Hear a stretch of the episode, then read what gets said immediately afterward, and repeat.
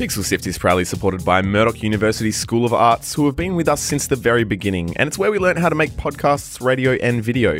If you're interested in a creative degree in game, sound, film journalism, or maybe you'd like to mix and match, you can head to murdoch.edu.au forward slash arts to learn more about what they've got on offer. That's murdoch.edu.au forward slash arts, or you can search Murdoch University for more information. Murdoch University School of Arts, proudly supporting Pixel Sift.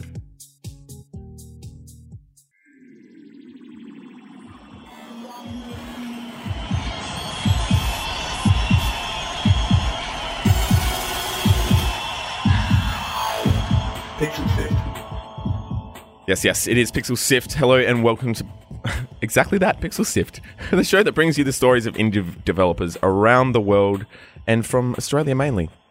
Uh, My name is Scott, and joining me tonight is my co-host Gianni. How are you going, G? I am so excited to be back with the Scott and G train. Very excited. I like that. It rolls off the tongue. Yeah. Uh, I guess this week is Owain Bolt from Great Helm Studios in Canberra. Thanks for joining us, Owain. Hey, pleasure to be here. Uh, yes, Owain is here to talk about the game Dismantle Construct Carnage, the action brawler where every part of your character can be destroyed. But first of all, Gianni, what else are we looking at? yeah, so we're going to be taking a look at the recent unfortunate job losses from international games development studios, some of which are in Australia as well. And we'll find out how developers around the world are faring and what sort of impact that will have. All right, let's get started. Hey there, if you're enjoying the show and you want to hear more, subscribe to Pixel Sift on Apple Podcasts, Pocket Casts, Spotify, or listen on pixelsift.com.au. See you there.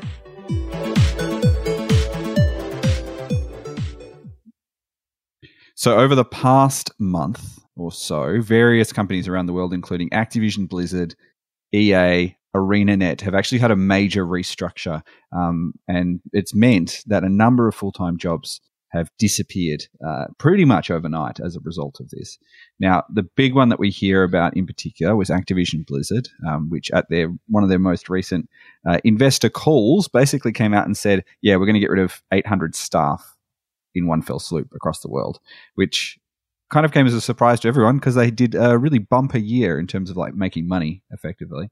Um, and to put that in perspective, 800 people um, being uh, losing their job is is about the number of full time employed people in the games industry in Australia. So it's like effectively wiping out the Australian games industry in one fell swoop. So it's it's quite a big deal, um, especially for those people involved. Yeah, absolutely. Um, For those not familiar with uh, Firemonkeys, uh, which is obviously EA's Australian studio, uh, they generally are responsible for the mobile releases on EA's uh, IP. So Real Racing 3, The Sims Free Play, Need for Speed, No Limits. Um, I'm not 100% sure what else they do beyond that. Well, Um, Flight Control is the- there you go, beautiful. Yeah, so Firemint was um, what it was originally, We've got, uh, and then Iron Monkey Studios was basically merged together. Ah, so they I see, yes. so the EA uh, was another part of this as well. Um, they also had about sort of forty to fifty um, job losses as part of that. So that's like a significant proportion. We're talking about you know five percent of the Australian industry. Um, Yeah. it was originally reported to be about eighty, which with that eight hundred number that we were talking about before from Activision Blizzard and the eight hundred or so people who are full time employed in Australia under the games industry, that would have been ten percent of the industry, like pretty much gone overnight. So it, it's a significant sort of talk, especially because there has been sort of significant call from uh, a lot of organizations that saying that this sort of development structure and all that sort of thing isn't a sustainable model and that we wouldn't be able to uh, keep working this way and that the burnout level from people working in the games industry is quite quite full on. Um, so oh and i'm wondering as as a game developer uh, you work in a company yourself but obviously you would probably have people you would know and people you've met at different conventions and things. Uh, how, what's your perspective on on these number of losses that all seem to have happened at once? So, I've I've actually heard of even more beyond the ones you've brought up. Actually, um, about a month ago, there was a Finnish company that also shut down. But um, the yeah the the the numbers just keep rolling. Like everyone everywhere, it's still going. Like um, Telltale last year as well. Um, like since then, it's just been an almost continuous supply of companies hemorrhaging people a bit. Yeah, Um, yeah, the Uh, there's a couple of people around um, at Games Plus who have um, who um, they've been looking like some of them are employed like with companies overseas, um, others like that. Yeah, there's. I'm blanking out on what I was planning to say, but It's yeah. quite That's fine. There's, um, Yeah. As you were saying, Gianni, Activision Blizzard, we've got EA as well. Um, I'm not sure if you popped it in there, but um, Guild Wars 2 developer um, ArenaNet ArenaNet. also announced layoffs. Uh, and they had like 400 staff on hand. Um, I can't remember the figure on that. It was about 140 layoffs in the end, I believe. Uh, From 143 or so. Cool, have there you go. off Starting from the 1st of March. which is just going incredible. I mean, like in a terrible way. Mm. Um, yeah, and it's it, it is a huge number of people we're talking about. Um, if they've got about 400, that's like about it's over a quarter of the staff. Yeah, Um, um, please which is really interesting. What I think is um, is quite uh, interesting about this, and, and and different sort of perspectives to what in Australia, for example, if there is these sort of structures where they do need to downsize, um, you know, part of the roles is what they need to do if you go through a redundancy process is that they do need to try and find you another job or, or skill you up and all that sort of thing. But Or pay you out. people working, yeah, or, or pay you out, or people working in sort of contract work because obviously you can work remotely, and as uh, Owain mentioned there, there's people who work for overseas companies uh, in Australia. Um, those same rules don't apply. Um, so there's been quite a big push from um, Game Workers Unite, who we would remember from episode 100. We had um, uh, Tim Colwell on talking about the the push that happened at GDC the previous year um, for a game development union, uh, and they were one of the ones who came out really quickly to say that this sort of stuff needs to be able to be uh, restructured in a way that can be a bit more sustainable. Absolutely. Um, there's a couple of really good uh, articles on Games Industry Biz um, about this, uh, and also a really good one on. Uh, sorry, it was by. Oh, this is going to take me a second. It's by Katie uh, Chironis, and she was talking about um, you know making games for a living, being and being in constant fear of losing your job. And she said that one thing is clear: like conditions around layoffs need to improve if the industry is ever going to forward. And yeah, many game developers are going to have to start discussing solutions, and those solutions are going to be following in the same wake of the film and TV industries, which is unionizing. Um, that's obviously not going to fix fix everything straight away, um, but it is a step step in the right direction that we need to take. Like, you can't have companies, you know, such as EA deciding they're going to lay off people when on the other side of the ship you've got them, you know, uh, earning a total revenue of seven point five billion dollars profit, and then also, you know, kicking dividend, kicking share dividends up for all their shareholders up. It's really a kick in the face to the industry itself. Um, and it's, not It's quite- sustainable. It's not sustainable as an industry because you know we we are basically a project based industry. So sometimes work's going to be there and not going to be there, and we need to support the industry when it's not there. We need to support the workers when it's not there, and a union could do that. What is quite interesting, I think, as well, is that the Australian industry for for a long time, sort of around before the financial crisis, um, had positions where they were a lot of smaller branches of these bigger studios. So think about like um, uh, Team Bondi, for example, which was part of Yep, Rockstar, and um, a number of other studios as well. There's people I know in the, the Canberra game development scene who a lot of them worked for Irrational and, and worked on series like the Bioshock series, and um, people who worked for EA and a, a bunch of other companies as well. And a lot of those companies after that, of these companies were in a financial strife, did actually close down at their local branches, um, and that sort of has sort of rippled out throughout the throughout the industry in Australia, and we can see people who've moved into that one. Um, but yeah, it's interesting to see that when these times are actually going pretty good, that these people, Mm. uh, these companies, are still not. Um, Yeah. uh, yeah, not, we'll not giving a shit basically. to be honest, have to like that's straight up what they're doing. Fat Yeah. profits, fats, you know, heaps of sackings. That is um, that is a company at odds with uh, pro- progress in the industry. If you're just joining us, you're watching Pixel Sifter, an indie game video uh, interview podcast. Our guest this week is Owain Bolt um, from the Canberra-based uh, game developer Great Helm Games. At the moment, we're talking about the large number of restructures that have happened across the gaming industry around the world, as well as the um, number of job losses that have happened at the uh, EA uh, studio, the Firemonkeys uh, in Melbourne, um, and a number of jobs disappearing from there.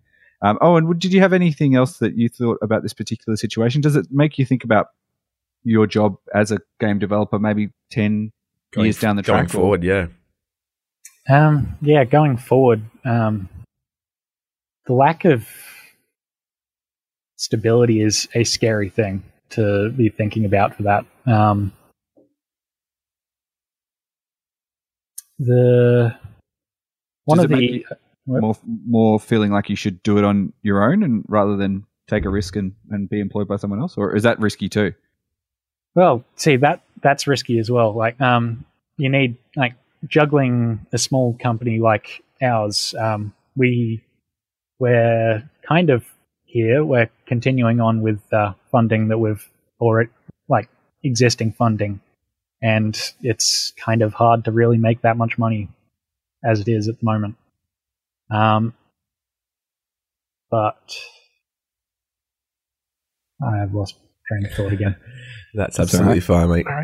But it obviously is something that is it's you know you may want to change your slight direction. You may want to be an employee yeah. of someone else's company down the track, and I guess does that make you think a little bit about what what that might look like potentially in the future? So I have actually thought about this a bit recently. Um, ideally, I'd probably prefer to be aiming for something mid-sized because the the bigger companies they're they're the ones that are churning through the people so much, um, and then the smaller ones, whilst you've got a lot of control in what's happening there, um, it's dangerous because something goes wrong, then you're out of money and the company can't go on, so you're out of a job again.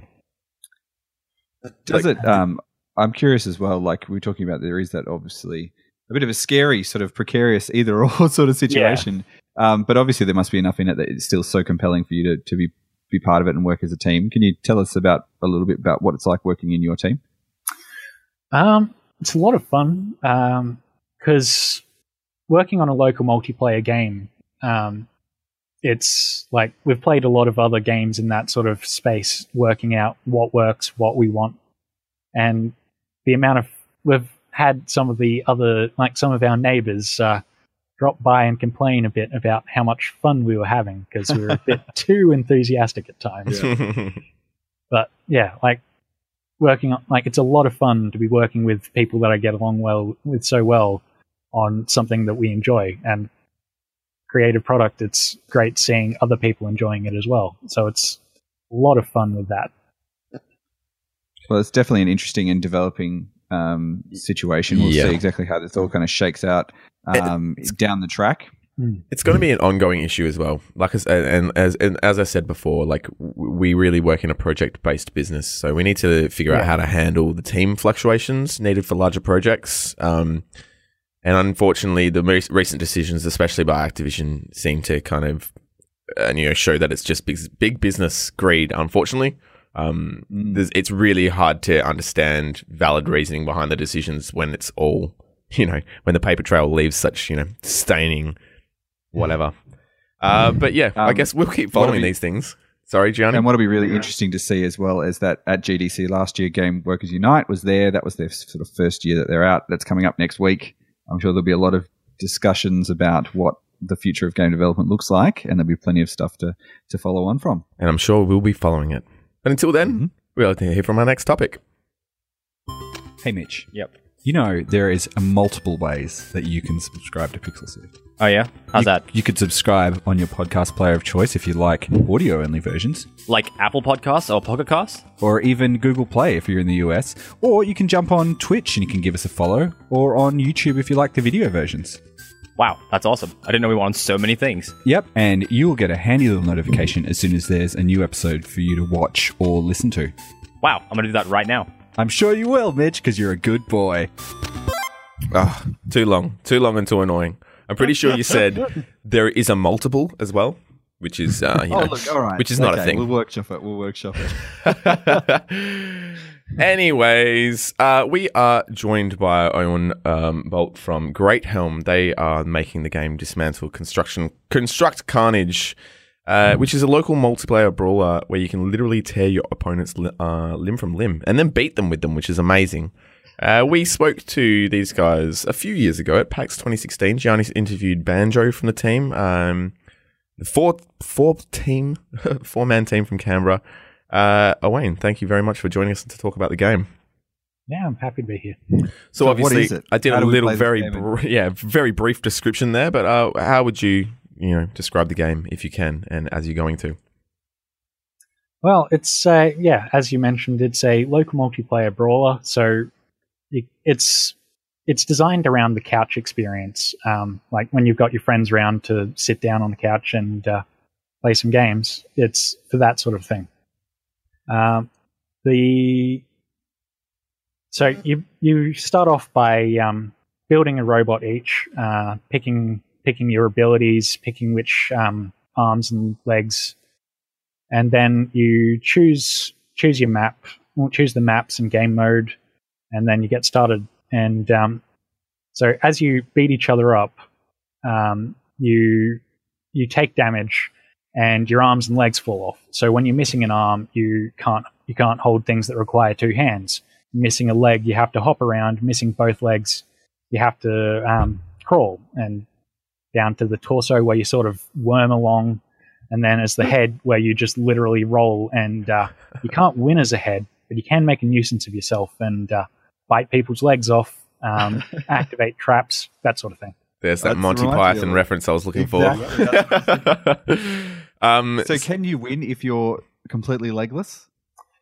when you're legless yes when you're still in you're still in with a chance as long as you you at least have your torso Okay. You still? How can you be just? Could you just be a torso and a head and you can win? yes because you sort of inch along and then body slam at people um, It's called the power worm. I think that. Means. yeah uh, now, s- who is who's the game for? Um, so we haven't ever specifically decided like we need to aim for this particular age group or anything. We've in showing the game, we've had um, I think the youngest. Oh, he was he was in early primary school, I think, and he was just having so much fun um, beating up his friends and uh, narrating every single thing that he did. But um, yeah, so we've had like I'm gonna guess like eight or nine or something through to uh, parents that were dragged along to PAX along to accompany their kids, and um, even then they've uh, enjoyed it while they've played. Well, I do remember playing it at PAX uh, myself and enjoying it immensely. Hmm. Um, it's pretty interesting to see where it came from then to how it is now, uh, especially with evidence such as the Greenlight trailer from back from 2016, and you have the new Steam launch trailer three years um, on. Obviously, lots have changed, um, but what uh, what can you tell us about the major ch- differences between the game then to now? Well, um, back in 2016 for PAX, we had uh, the Grapple Fist and the Rocket Fist. So um, you were able to launch off the forearm of your arm, and uh, with the right side, you could kind of direct it and like remote punch people. And that was a lot of fun, but it was really complicated to keep in mind at the same time as everything else that was happening. Um, and then the left arm, it would uh, fly in a straight line and then work as a grappling hook. So you could f- pull other people to you, fly to other things. Um, and yeah, that was. Oh, question about traps and hazards. Watching the stream. Um, Yeah, Yeah. that's a that's a good point. That's if good you are question. watching on Yeah. one of the channels, you can ask questions of Owain uh, on the thing, and you'll be able to answer them live. Yep. Um, yeah, so I guess you're talking a little bit about trying to keep everything together as you're controlling like a rocket fist or. Oh a- yeah, yeah. a So that was fist. really complicated trying to track all of that, and we found that people would press the button and then forget about it while they started trying to wave their stumps at people because they no longer had the hands. Um, right. And uh, yeah, it was just adding more complication that we didn't really need at the time. Yeah. Um, we replaced that with a bit more of a, a more a new ability system where we have um, charging in a like the ability we call Furious Charge, where you run in a straight well run in a semi-controlled manner to try and break anything in like in front of you, um, and then Frenzy, which gives you uh, boosted damage and move speed, and so you can chase people down and uh, actually and tear them apart. Um, the traps and hazards. We have, at the moment, we have some spin blade traps. Um, we've got this giant crushing wall um, that kind of compresses the map and uh, breaks anything, like any obstacles in it around there. Um, we've got explosive barrels, of course. Um, of course. Yep. We're working on a flamethrower trap at the moment. Um, Can you tell us a little bit about some of those environmental hazards? Because obviously there's a lot going on. Bits of you are getting blasted off as you're, you're playing the game. How do you Mm. kind of balance those those hazards so that they're not so annoying and you feel like you've kind of because I I know in a lot of games if someone just like knocks me off something, it feels like a real cheap shot and it really hurts your feelings. You're like, oh come on, seriously. Um, but how, how do you balance it out so that there isn't like too much going on, um, and then also those traps? so with that, it's a lot of uh, testing to make sure that it's not um, not generating too much salt. Um, one of Just the One right. our That's a team really good way to put it, actually. I yeah, like that. Yeah, one of our team members is uh, Pretty quite salty. the salt mine. Yeah. Yes. um, and so yeah, it's making sure that it doesn't infuriate him too much because that's a good indication that it's too much for most people. Um, the yeah, it's a lot of trial and error with that sort of thing. Um, and then like as part of that, um, if you get knocked out of the map, you do respawn. Like you get teleported back in, so it's not instantly lethal like it was back in the 2016 PAX build. Um, Yep. Because yeah, when the Crusher Wall knocked out half the map, you suddenly just you'd al- al- almost everyone was just falling straight off the map and dying. So it wasn't really satisfying like that. Yeah, so right. having the respawn um, back, adding in that, so you lose a limb when you fall off, but you're still around still. yeah. Um, As long as you got that torso, you're good to yeah, go. exactly. That's it. Uh, so if you've just joined us uh, here on Pixel Sift, we are speaking to Owain Bolt. He's one of the developers from Dismantle Construct Carnage, uh, which is a new game from Great Helm Studios. Uh, Yeah. Oh, oh, and you're based in Canberra. You're Yep. at Game Plus. We can see in the background right there. Um, yes. Did your team form together at uni uh, when, it all came together? Yeah, yeah. Uh, we went through the Academy of Interactive Entertainment here in Canberra, and went through the um, the graduate diploma in management, so that we could learn to set up a company and actually function as a company. Mm. Um, and as part of that, we then applied for the incubator grants and funding so that we could continue on. And so you're working in incubator currently, yes? Um, Oh, sorry, not sure a, if a shared count as space. I'm not sure what you call them exactly. What do you Co-working call it? space. yeah, Co-working co-working space. Yeah, sure. Um, the incubator program, I think we've we count as having graduated from that now. Okay. because uh, we're Because look at you go. kind of on our feet. Yeah, um, Yeah. So uh, you, you guys as a team obviously met through that. Um, have you have you made games together before, even through projects and whatnot? um, we we did a couple of game jams together um, before getting started. As before deciding that yeah, we didn't hate each other too much, so we could actually maybe do this thing. Yeah. And um, then, yeah, once we went through Incubator, we did a number of projects before settling on Dismantle. And then we've also done a bit of contract work as well to uh, keep things going. Sure. What do you think the biggest thing you've learnt in this time since you started? Obviously, you were showing it off at PAX in 2016. It's 2019 now. It- What would you go back and change or do differently if you had to start the project again? Um, there's a lot of things that I would do differently. We've learnt what, what one of the biggest things we've learnt is a lot of what not to do.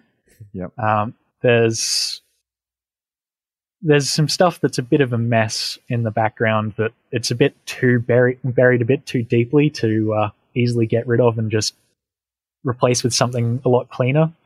Um, the contract work that we did that was that that uh, gave me a lot of experience in building something small and some of the optimization stuff that just can't. If I had time, I'd go back and uh, rewrite these huge chunks, but it's we just didn't have time before the game came out. So But he got it all ready for next game, I guess. yeah, All those kinks. Like you said, the, the game is out. Uh, it's been out for Yes. a few weeks now, almost four weeks. Um, how's the reception been so Yeah. far for you? Um, it's been pretty positive. Um, well, none of our reviews that we have on Steam are negative. Um, That's always nice. Extremely good. yeah, Yes, there's actually a not that pretty there's big call. many yet, but yeah. Um, we've also like we had uh, we sent out a whole bunch of emails early on. Um, well, just like on the day of release, actually, um, trying to see if we could get any coverage. And um, there's this Russian couple that uh, I think the name translates as Baron Misha or something, but um, they they're actually real quite big. Um, the video when I looked couple of days ago had uh, 500,000 views actually. Wow. So yeah, Is that a that surreal was- experience to see your Yeah, it was- watched by 500,000 people? Yeah, and it was also weird just hearing the Russian voices accompanying the the game yeah. being played. How's your But Russian? They Weird juxtaposition. non-existent. it But, just isn't. uh, yeah, trying to look at the Google Translate auto captions, and that mostly worked okay actually.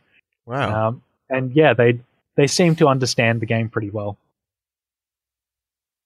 well, look, if people are interested in picking it up, where where can they play it at the moment? If they're what Uh, it's platforms is it available on on? Steam, um, Windows only at the moment.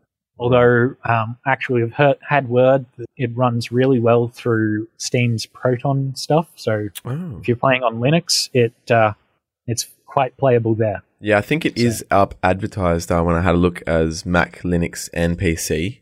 Um, but there you go, straight from the um, straight straight straight from the fresh off the presses. It's it's the best on PC. Uh, so what's the plan for Great Helm moving forward now that you've kind of kicked this goal? Um, what what's the plan now? Well, at the moment, we're planning to work on um, some additional content for the game, um, like the aforementioned um, flamethrower trap, um, some more parts to customize your robots, um, a single player tutorial, and an actual single player challenge mode as well, actually. Um, but yeah, one of the things that we've had requested the most um, has been an actual tutorial. So that's one of the things we're working on at the moment. Fantastic. Um, so if people want to keep up to date with everything that you're doing at Great Helm, uh, where's the best way to keep or to do that? I think our Twitter is the one that we uh, are keeping the most up to date at the moment. Which is at Great Helm Games. Yep. And You be can head to greathelm.com if you want to check out the, the game. There's all links to the Steam page and all that sort of stuff, a bunch of cool graphics and videos and Hmm. all that sort of stuff. Um, what would you recommend, I guess, finally, uh, Owain, if people were picking up the game for the very first time? What's the pro strat if you want to go out there and destroy your friends? Because I I do. Because that's what it's all about. It's local multiplayer. Come on. Yeah. Um, Furious Charge is the ability that I almost always pick because it's if you get people, it's it's a good it's a fair chunk of damage. Frenzy Game- is a game lot more finesse and uh, a lot harder to actually do so well with. But I've seen people do really well with it. But Furious Charge is a lot uh, a lot more newbie friendly. Keen points from the developer himself there. There you Um, go. Unfortunately, that is it, about. us. Sorry, G, what Yeah. was that? I was saying if people play it, they should let us know so we can jump in and, and Absolutely, and- please do. We're always up for a bit of uh, a bit of gaming. Funnily enough. Yep. Uh, and on that, So actually, sorry, I should quickly mention. um, Please. it is it is it's local multiplayer rather than online. yes. However, um, So you do need chums. yeah. However, um, I can unofficially recommend a program called Parsec. Um, oh, cool. So that one that basically streams the game from one computer to another and the controller back, so you can effectively play on the same like play couch multiplayer over the internet. It's That It's not- blows my mind a little the- bit. I must admit. it's not the greatest because Okay. there is a bit of input delay with that sort of thing. I, I mean, as you would expect. Yeah. But I did play a game against a friend down in Melbourne, um, and he actually beat me in that particular game. Oh, So yeah, There's options out there if you've got remote friends that need to be destroyed. So. yes. Uh, and again, unfortunately, I think that is about all the time we have for today. Um, thank you for joining us for another episode of Pixel Sift. And thank you, big, big thank you to Owain from Great Helm for spending some time with us this evening. Uh, be sure to check out Dismantle Construct Carnage on Steam. Uh, obviously, local multiplayer, but, you know, anything's possible apparently. Find This- mates. Just said yeah, technology. It's gone. It's gone places. some mates. Look, if it was that simple, Gianni, I wouldn't have to hang out with you guys all the time. Uh, this episode has been hosted by myself and Gianni, one of my good friends. it was produced by Fiona Bartholomaeus and Mitchell Loh, and the executive producer again, Gianni Di Giovanni. Uh, thank you very much to Murdoch University. School of Arts for supporting Pixel Sift through all 116 episodes. If you'd like to learn more about a great creative degree, go to murdoch.edu.au forward slash arts. As always, we'll be sticking links to topics we talked about in the show notes on our website, www.pixelsift.com.au. The absolute best thing you can do. Oh my God. Gianni, jump in, please. I'm, I'm full of a words. Suggestion for you. Suggestion for you. Are you If saying? you want to do something that is the best thing, oh, you can head to pixelsift.com.au forward slash Discord. You can say hi, hi to Owain who's in there at the moment. hey. Um, and you can keep up with everything that we're doing on there. Um, and we put everything up on there first. But also, as we were talking about, you can play games with us. We do that quite a bit. Oh well, So- like just like um Blair from uh, the band Hussy fame joined us this week for for the first time for some Overwatch. That could be you. You could be Blair. Could could be Blair. Everyone can be Blair. Owain Everyone can be wishes they Blair. were Blair. I'm sure. Um, we've also got some other social media pages, and We I'll do. do a couple, Scott, and then Go you on. can do some. All right, you can find us on Twitter and Facebook, both at Pixel Sift, Instagram Pixel Sift, Yep. and we've got streaming platforms to watch all the content as well. Scott, whereabouts can we find those? Streaming platforms uh, like Apple Podcasts and Spotify and whatnot, Pocket Casts, whatever podcast Yeah. player you like, we've got them all. Um, yeah, Collect the set. give us a star rating. We always like that, shiz. We are We also. We're live every Thursday. Our next episode is on the 21st of March. But next week, as is tradition, uh, we'll be doing Pixel Sift Plays uh, with some indie games we feature on the podcast and more. That's about it. Owain, thank you. It's been a pleasure. Catch you all Thank next you. time. Yeah, good. Thanks for having me. Peace.